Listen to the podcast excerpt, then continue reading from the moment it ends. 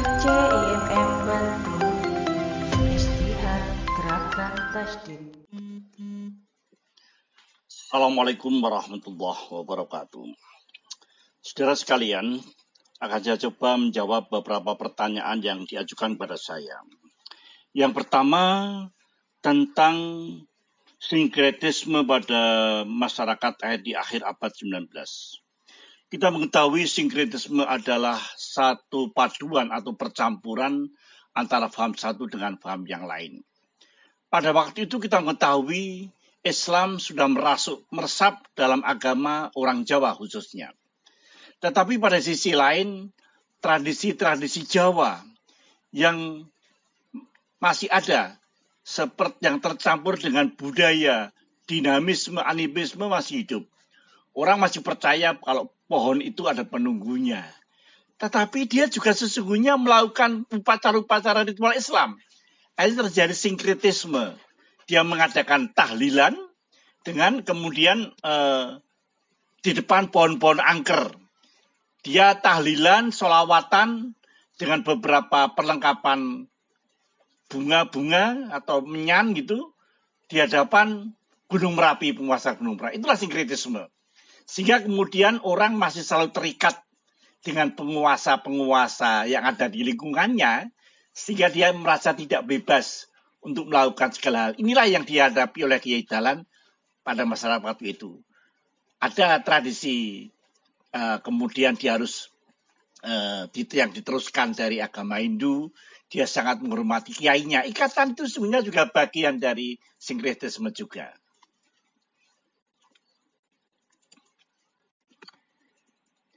Yang kedua, tentang istilah sedikit bicara, banyak bekerja. Apakah sekarang masih relevan? Saya kira kita lihat lihat konteksnya.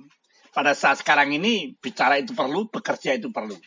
Tapi kita lihat pada apa hmm, lagu-lagu Muktamar Solo yang dulu sedikit bicara banyak bekerja itu juga dalam lagu HW ada itu artinya apa di situ menunjukkan bahwa apa yang dikatakan Kiai Dahlan agama itu diamalkan sehingga beliau mengatakan agama kuwi diamalke bukan hanya kemudian menjadi bahan pemikiran saja sehingga dengan demikian kita bisa melihat pada waktu itu eh, Kiai melakukan banyak hal. Upaya untuk mengamalkan agama yang kemudian bisa dirasakan manfaatnya oleh masyarakat sekarang. Jadi menjadi penting bahwa banyak ngomong kalau itu berupa ceramah dan pelajaran jadi sangat penting. Di muktamar pun harus ada laporan berujut omongan. Tetapi menjadi penting juga kemudian ada amal tindakan yang nyata.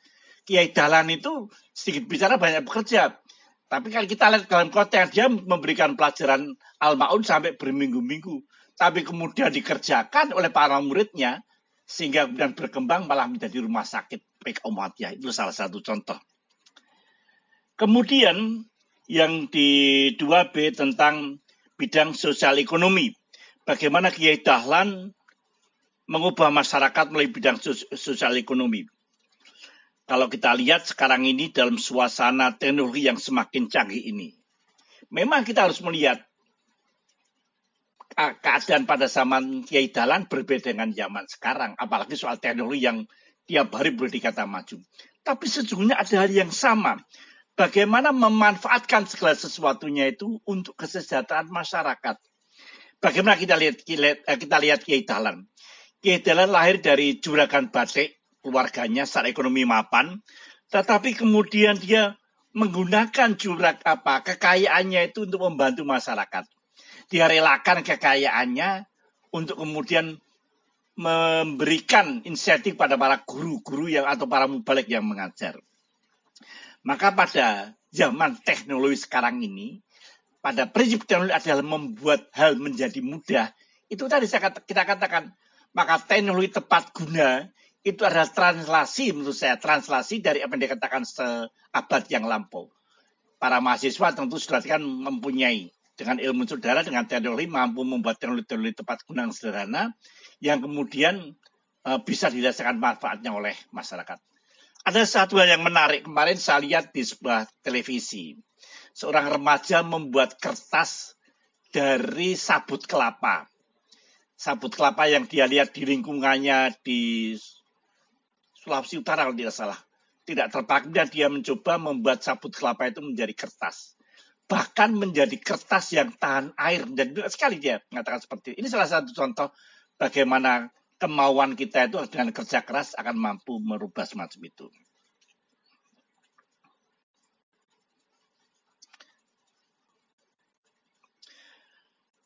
Dunia sekarang semakin cepat, teknologi berdasarkan buatan semakin maju. Ada yang positif dan negatif, segala satunya selalu positif dan negatif. Bagaimana Muhammadiyah membentengi diri dalam pengaruh negatif dalam teknologi? zaman sekarang itu teknologi komunikasi sudah luar biasa dan Anda pasti lebih betul dari saya. Selalu teknologi itu kadang menjadi pisau yang bermata dua. Kalau kita tidak pinter-pinter, ya kita bisa mendapat luka. Oleh karena itulah menjadi penting bagi kita. Tujuan teknologi adalah membuat hal yang mudah.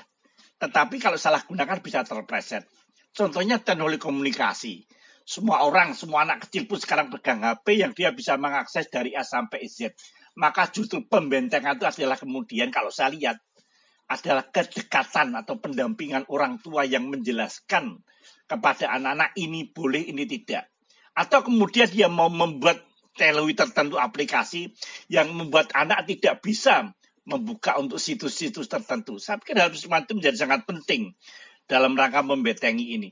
Teknologi dibatasi dengan teknologi yang lain sehingga masyarakat tidak mendapatkan kerugian. Ini yang menjadi sangat penting. Berikutnya, bagaimana Muhammadiyah mengambil kesempatan bermain dalam kesempatan terlalu tersebut. Saudara, saya itu usul sesungguhnya. Di muktamar, saya ikut beberapa kali muktamar, Tanwir juga ikut. Kadang-kadang kemudian satu yang agak maaf membosankan dalam tanwir atau muktamar itu laporan wilayah. Mereka membaca laporan dengan sana kemari, dan itu 34 provinsi. Saya kemarin usul, agar nanti dalam muktamar yang akan datang semuanya dalam bentuk PowerPoint. Kemudian di seputar ruang muktamar akan ada expander. Malah kemarin diusulkan jangan cuma expander, Pak Budi, e poster. Ada layar-layar yang uh, videotron yang menunjukkan kegiatan di wilayahnya masing-masing. Saya yakin nanti kalau masing-masing wilayah dalam waktu break istirahat kemudian melihat, maka akan ada sesuatu yang luar biasa antar satu wilayah dengan wilayah. Oh, saya cocok dengan brand itu, yuk kita kerjasama. Ini baru saya usulkan pada panitia utama. Semoga bisa dilaksanakan. Sederhana sekali. Kalau hanya berwujud omongan di depan, ya nanti omongan tapi harus membawa presentasi setidaknya dalam bentuk PowerPoint. Sehingga itulah teknologi bermanfaat dalam muktamar. Itu contoh saya bagaimana Muhammadiyah bisa menunjukkan. Kalau nanti muktamar nanti, bisa ada e-poster sekeliling kalau seperti kalau saudara uh, seminar poster itu kan seperti itu. Sekarang tidak lagi hanya expander tapi sudah ada videotron yang berisi lengkap apa yang akan saudara lakukan. Inilah saya katakan teknologi bisa sangat bermanfaat dalam kesempatan ini. Yang nomor empat,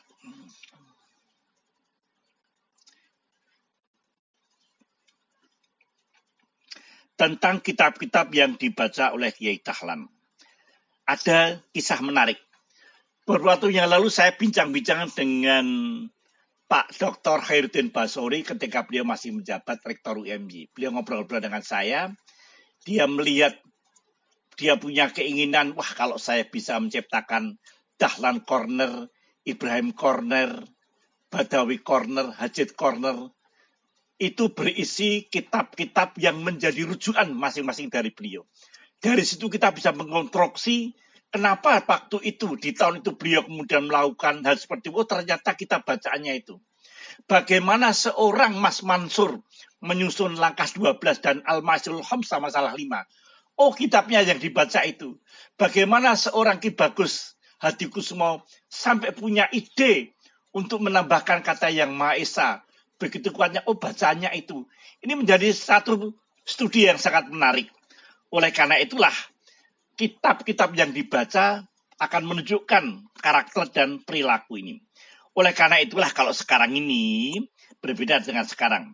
bacaan-bacaan itu demikian banyaknya, kita bisa browsing. Memang kemudian kalau dikatakan kitab-kitab klasik itu butuh ilmu alat untuk bisa membaca kata semacam itu. Oleh karena itulah saya selalu mengatakan tidak semua orang harus menjadi insinyur, tidak semua orang harus menjadi dokter itu penting, tetapi harus ada yang tetap menekuni kitab-kitab klasik, menjadi para fukoha, karena ayatnya jelas. Jangan semua orang pergi berperang, harus ada sebagian orang mingkum di antara kaum sekalian. Lihat tafakohu fiddin, orang yang menekuni ilmu-ilmu agama.